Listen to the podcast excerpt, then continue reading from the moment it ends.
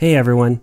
There is some strong language in today's episode, including a couple of F-bombs. I've not beeped anything out, so I thought I should let you know about it beforehand.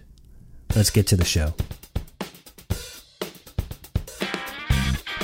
Hey folks, just a quick note before today's show. If you're enjoying this podcast, could you take a minute and leave us a review on Apple Podcasts? It really helps. Or just tell a friend or two about us. Thanks, and as always, good times.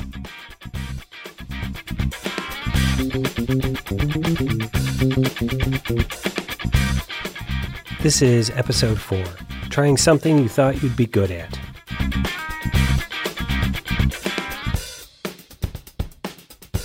One of our assignments in 7th grade was to interview another kid in the class and then to prepare and deliver a speech about that person.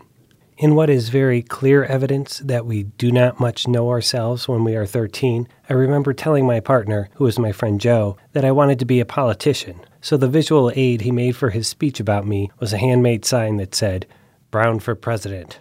And I think about this little image often, not because I've not run for president, but to remind me that our teenage years are about figuring these things out, and they're not about driving towards some preset end goal. This helps me lighten up on my kids when their chemistry grades begin to tank. The other moment that stands out for me about this assignment was something that a student named Chris D. said of the person he interviewed, who was either Paul K. or Mickey M., I can't remember which. But what he said was, his favorite sport is hang gliding, although he has never tried it. I cannot tell you how much I love everything that's buried in that sentence, which is why I suppose I've never forgotten it. Because we were 13, for Christ's sake. I mean, who among us had tried hang gliding? But we'd surely seen it on TV. And you know what? When you're 13, hang gliding looked pretty damn awesome. And while the world does not offer you much choice when you're 13, one thing you do control are your favorites. And it seems to me that this is the age when we begin to realize that not only are we in charge of our favorites, but that our favorites say something about us as well. I know I've been waiting for most of my life since then for someone to ask me what my favorite sport is, because I totally want to say hang gliding, although I've never tried it. Today's story is about things like that. Things you've never actually tried, but you're pretty sure you'd like them, or you're pretty sure you'd be good at them. For example, I've never actually rowed, like rowers on sculls on rivers, but I have a rowing machine that I like to use for light exercise in the mornings. Okay, at least for the first 2 weeks I had the rowing machine, not so much since. Regardless, because of this, I assume I would be a pretty good rower if I ever got around to trying it on actual water. And if there are rowers in my audience, I can assure you that I can hear you groaning right now. My apologies.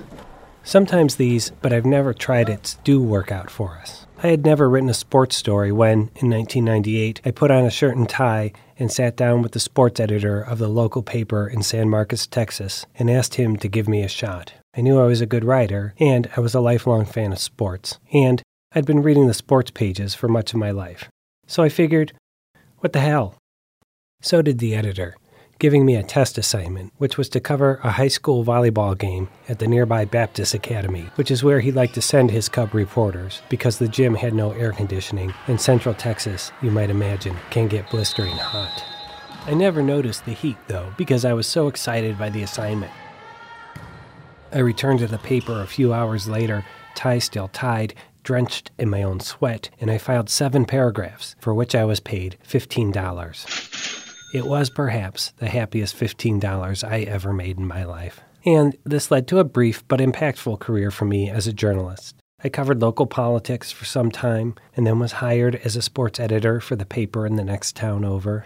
And while I ultimately left journalism for the perks of the very first dot-com bubble, I can tell you that I truly loved it for the years that it was my career. Which might be why, some 10 years later, having relocated to Central Ohio and with 2 kids in diapers and my first mortgage, I found my interest piqued by a small ad in the Columbus Dispatch, seeking referees for the Parks and Rec flag and touch football leagues. Because being a football referee was something else that I'd always thought I'd be good at. Although I never played the game, I was certainly a football fan and a former beat writer for a D1 college team. Go Bobcats. And truth be told, money was pretty tight back then, and it looked like I could make an extra $300 a month just by refereeing on Saturdays. So I called the guy and I said, "Hey, I'd like to be a referee." "Have you refereed before?" he asked. "No," I said, but I think I'll be good at it. There was a long pause on the line, during which I could sense the guy was thinking through what I had said.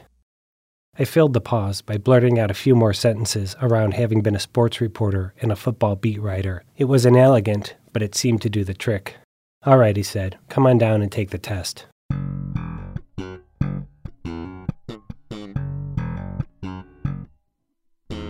As it turns out, I had to meet the referee guy at a bench outside the leasing office of the apartment complex he lived in. Then he sat there and watched while I took a 25-question multiple-choice test, which was, I thought, pretty easy. When I finished, he took the paper from me, stood up, and said, "Come with me." I followed him out of the leasing office to the parking lot. He seemed to be reading through my test as we walked. Then he stopped by a car, turned to me, and said, "You passed." Then he unlocked the trunk of the car and lifted it up. The trunk of his car had been, how do I say this? It had been converted into a miniature football referee supply store. Several black and white striped referee shirts and hats hung on hangers. A pile of yellow flags was near the front, and miscellaneous other referee gadgets were spread here and there. It took a moment for me to realize that I was supposed to start buying this stuff now that I passed and was apparently a referee and all. I was told to come to the fields the following Saturday, where I would shadow a real referee for a few games just to get a feel for the job. I said thanks, shook his hand, and he slammed down the trunk. That Saturday was one of the unseasonably hot days we occasionally have in early September in Central Ohio. Nonetheless, I wore long black wind pants for my first time refereeing because I had never seen a ref wear shorts before. That is, until I got to the fields and noticed that all of the refs wore shorts, and they had brought coolers with their lunches and cold drinks. They were clearly prepared for a long day under a hot sun. I was not prepared for this, but I wasn't worried because I was only shadowing for 2 games, right? Actually wrong. Real wrong. Referee guy was there, and he pulled me aside and told me that they were shorthanded, and I would have to ref 8 games over on one of the fields. "But don't worry," he said. "You just need to be the line judge." And I figured, line judge? I mean, how badly could I screw that up? You set the ball down, you call off sides, maybe a hold now and again. Easy peasy. The head ref on our field was pretty experienced and also told me not to worry about it. The back judge on the crew was a guy I'll call Freddie. And Freddie also told me not to worry. I soon realized that Freddie didn't worry about much of anything. His basic strategy to refereeing seemed to be staying as far away as he could from the action and calling only the most egregious of penalties. Between games, he ran to his car to smoke a blunt, which I know because he invited me to do it after the first game, and I politely declined. I have to admit that by the 5th game that day, I was reconsidering. Because here's the thing about being a line judge. You probably do need to worry a bit about it, because you can totally screw it up, and the players are not cool about it when you do. The first thing you realize when you start to look at football with a referee's eyes is that you can pretty much call a penalty on every play if you watch the linemen closely enough. There is always someone leaning into the neutral zone, grabbing a jersey, throwing an elbow. I mean, every single play. You see something you could call, and then you decide if you're going to let it go. And you realize quickly that calling the game seems to be less about what infractions you see and more about what you choose to let go. If you make these choices consistently and for both sides, then it can be said that you're managing the game. Shortly into my first game, I trotted over to the head ref to ask about this. "What am I supposed to be calling?" He said, "You know, if they're fish-hooking a guy in his mouth or gouging at his eyes, you gotta call that. Otherwise, you can let them play." I looked at him blankly for a moment. So he said, "You know, like this." And he reached his hand back around his head and then fish-hooked his own mouth and made a gurgling sound. Fair enough, I thought. I can make that call, but it surely won't get to that. Well, it got to that. Quickly. Some of the games I refereed were from the more competitive touch leagues, or more accurately, touch tackle, because while the rule was a 2-hand touch to get a man down, there was no rule on how hard those 2 hands could be thrown. Turns out, pretty hard. For example, as one team drove down near their end zone, the quarterback threw a lazy outlet pass that a swift defender stepped in front of, picked off, and tore away down the sideline. It It was a clear and certain pick six, with nobody giving chase. As he ran toward what was a completely unchallenged touchdown, I noticed about 10 feet from where I stood at midfield, having forgotten, by the way, that I was supposed to be running alongside the movement of the live ball, I noticed another defender standing there who was at least 6'8". I can't remember if his nickname was Tree or if I've just given him that name as I retell this story, but if it wasn't his actual nickname, it totally should have been. Tree stood watching his teammate return the ball. Then he turned and looked at an opposing player, a full foot shorter than he was, who was also just standing there, watching the play finish. Then Tree turned and threw a vicious two-handed block on this unsuspecting opponent, lifting him into the air before he crashed 8 yards away in a tumble of shock and a tangle of legs and arms.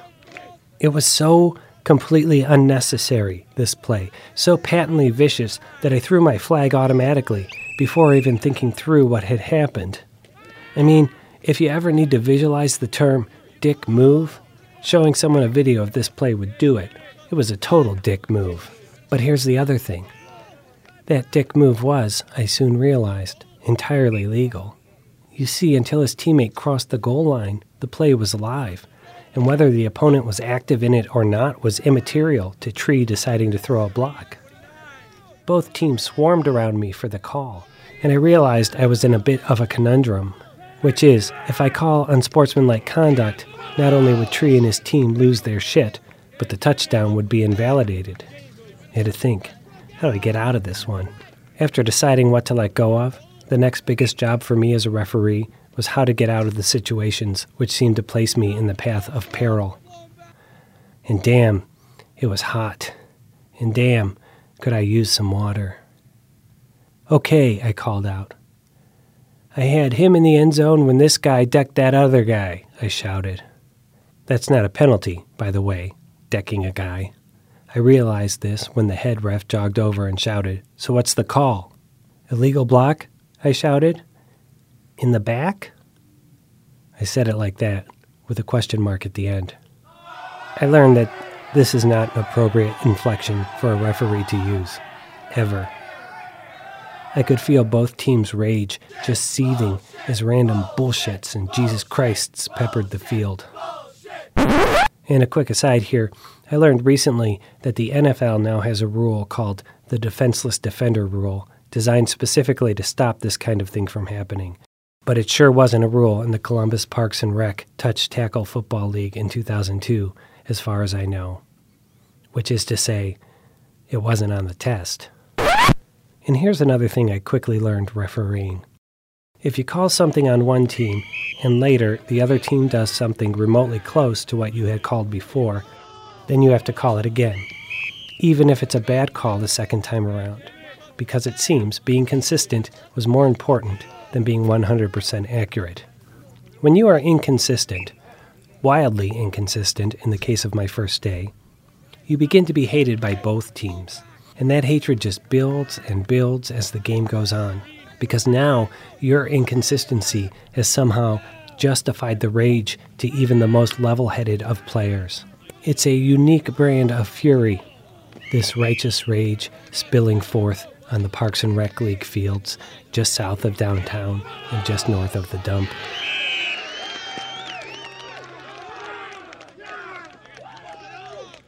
Many of the 8 games I reffed that day have blended together in my mind.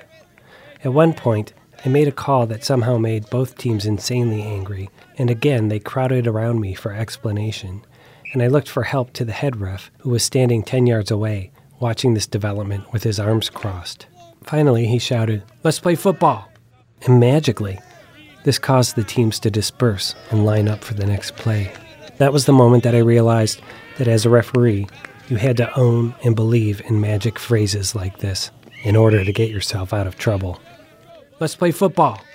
Because as the day wore on and the sun beat down, things only got worse for me, and the troubles I found myself in, they multiplied exponentially. I began to struggle with some of the most basic of line judge chores, like remembering what down it was or writing down the score. In one game, I forgot which team was which on my scorecard, and accidentally wrote 2 touchdowns down on the other team's side of the card, which was only discovered later when they asked me the score and I read it off to them, and then I said out loud, "That doesn't seem right, does it?" It is amazing how quickly disbelief pivots to anger, which flies its way to fury, before melting down into such white-hot pure contempt that I felt a rage directed at me that was powerful enough to collapse a galaxy, strong enough to create a black hole. This is it, I thought, as both teams came after me while I tried to figure out what I had done. Tree towered over me and yelled down through his yellow mouth guard, "You have one fucking job!" And his face made it seem like each word was poisonous, so that it pained him to spit them out. But that my offense, messing up the score, was so bad as to be worthy of any sacrifice. "Let's play football," I yelled. "What's a fucking score?" someone yelled back, followed by a string of profanities that I could never ever hope to capture their depth and breadth here. Again, I looked for the head ref to bail me out, but he was off setting up for a kickoff. Freddie, I saw, was sneaking off to his car in the middle of the game.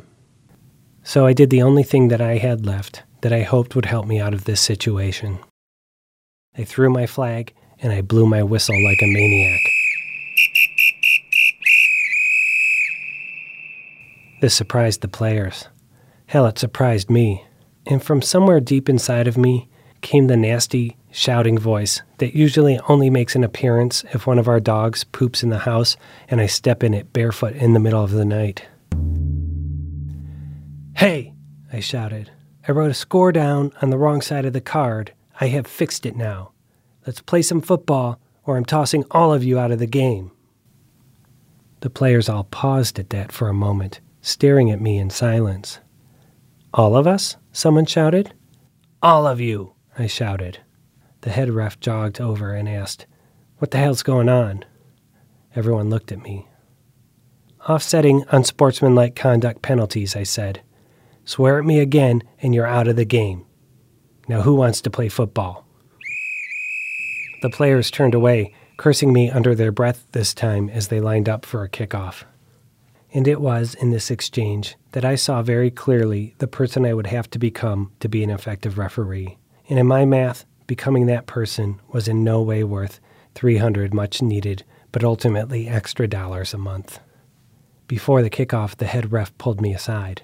"Just a technicality," he said. "I'm the only one who can throw a player out of the game." I stared at him in disbelief that this detail, throwing people out of the game, and fish-hooking, apparently, were where he draws the line. "But don't worry," he said. "I've got your back." I don't want to say that I passed out at this moment, but I did, in fact, go down on one knee. And then I told the head ref that I was only supposed to shadow 2 games today, and this was game 8, and I had never done this before, and I hadn't had any water all day, and that I wasn't feeling very well at all. And in the sole act of mercy I experienced that day, the head ref walked me off the field, pointed me towards the first aid tent, and told me to take a break. Several of the players cheered as I left the field, happy to see me go.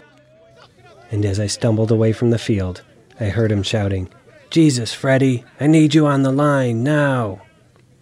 And I heard Freddie's car door opening as he emerged from a cloud of smoke and trotted back to the field, a blissful smile spread wide across his face. I sat in the first aid tent with a bored paramedic and drank water for at least an hour, long enough that it seemed my return to the field would be more or less useless. And then I skipped out, surreptitiously, an Irish exit to my car in the lot, starting it up and heading straight for home. The stink of so much rage clinging to my sweat-drenched zebra jersey.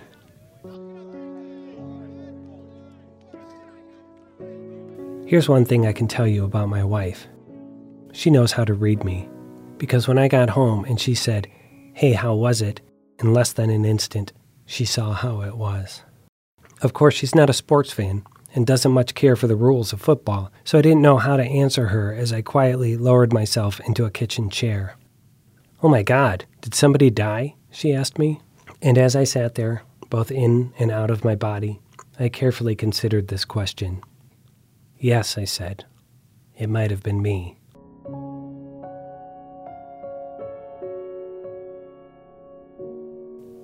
I never returned to referee after that. I don't think I even bothered to cash the $75 check I had earned. I had learned something about myself that day, namely, that being a referee was not, in fact, something I was good at.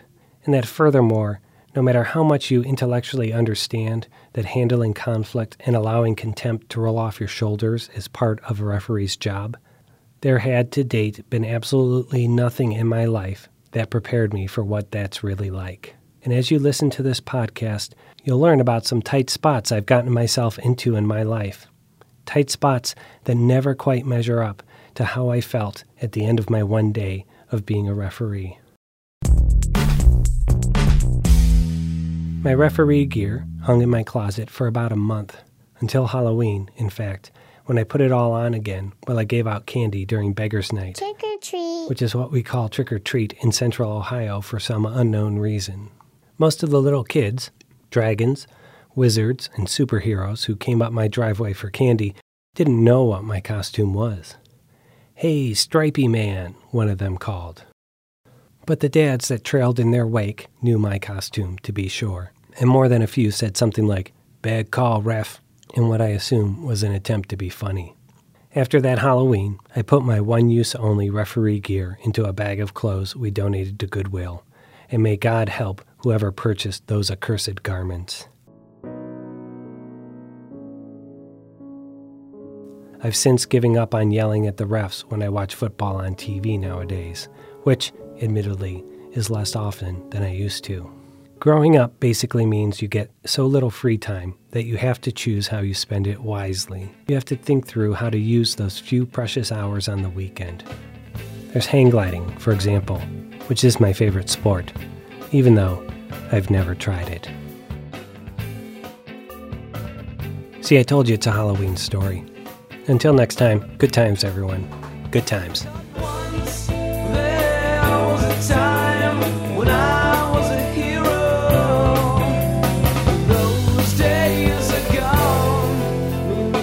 Pete Brown Says is the property of Blue Monkey Communications and is a work of creative nonfiction audio written and produced by me, Pete Brown. The show is written to the very best of my memory. If you like the show, can I ask you to take 5 minutes and leave a review on iTunes? More than anything else you can do, this will really help get these stories in front of more people. If online reviews aren't your thing, maybe just tell a friend or two that there's this quirky new podcast that they should check out. Finally, you can follow the show on Facebook at facebook.com/Pete Brown Says, on Instagram and Twitter at Pete Brown Says, and also over on Medium at medium.com/Pete Brown Says. Music in this show comes from a variety of sources. The opening and interstitial music is by Brian Hake. Additional interstitials are by Kevin Davison. And the closing song, I'm Not Myself, is by Brian Hake and Kevin Davison, as performed by their now defunct band, Delicious. Additional background tracks and sound effects come from the websites Audionautix.com, the YouTube Free Music Library, and freesound.org, and are licensed under Creative Commons. A number of sound effects and music pieces were licensed directly via the website podcastmusic.com. Please see the show notes on PeteBrownSays.com for complete attributions. Don't forget to head to PeteBrownSays.com and click on Submit. Read the prompt, click record, and send in your story. Can't wait to hear them. Good times.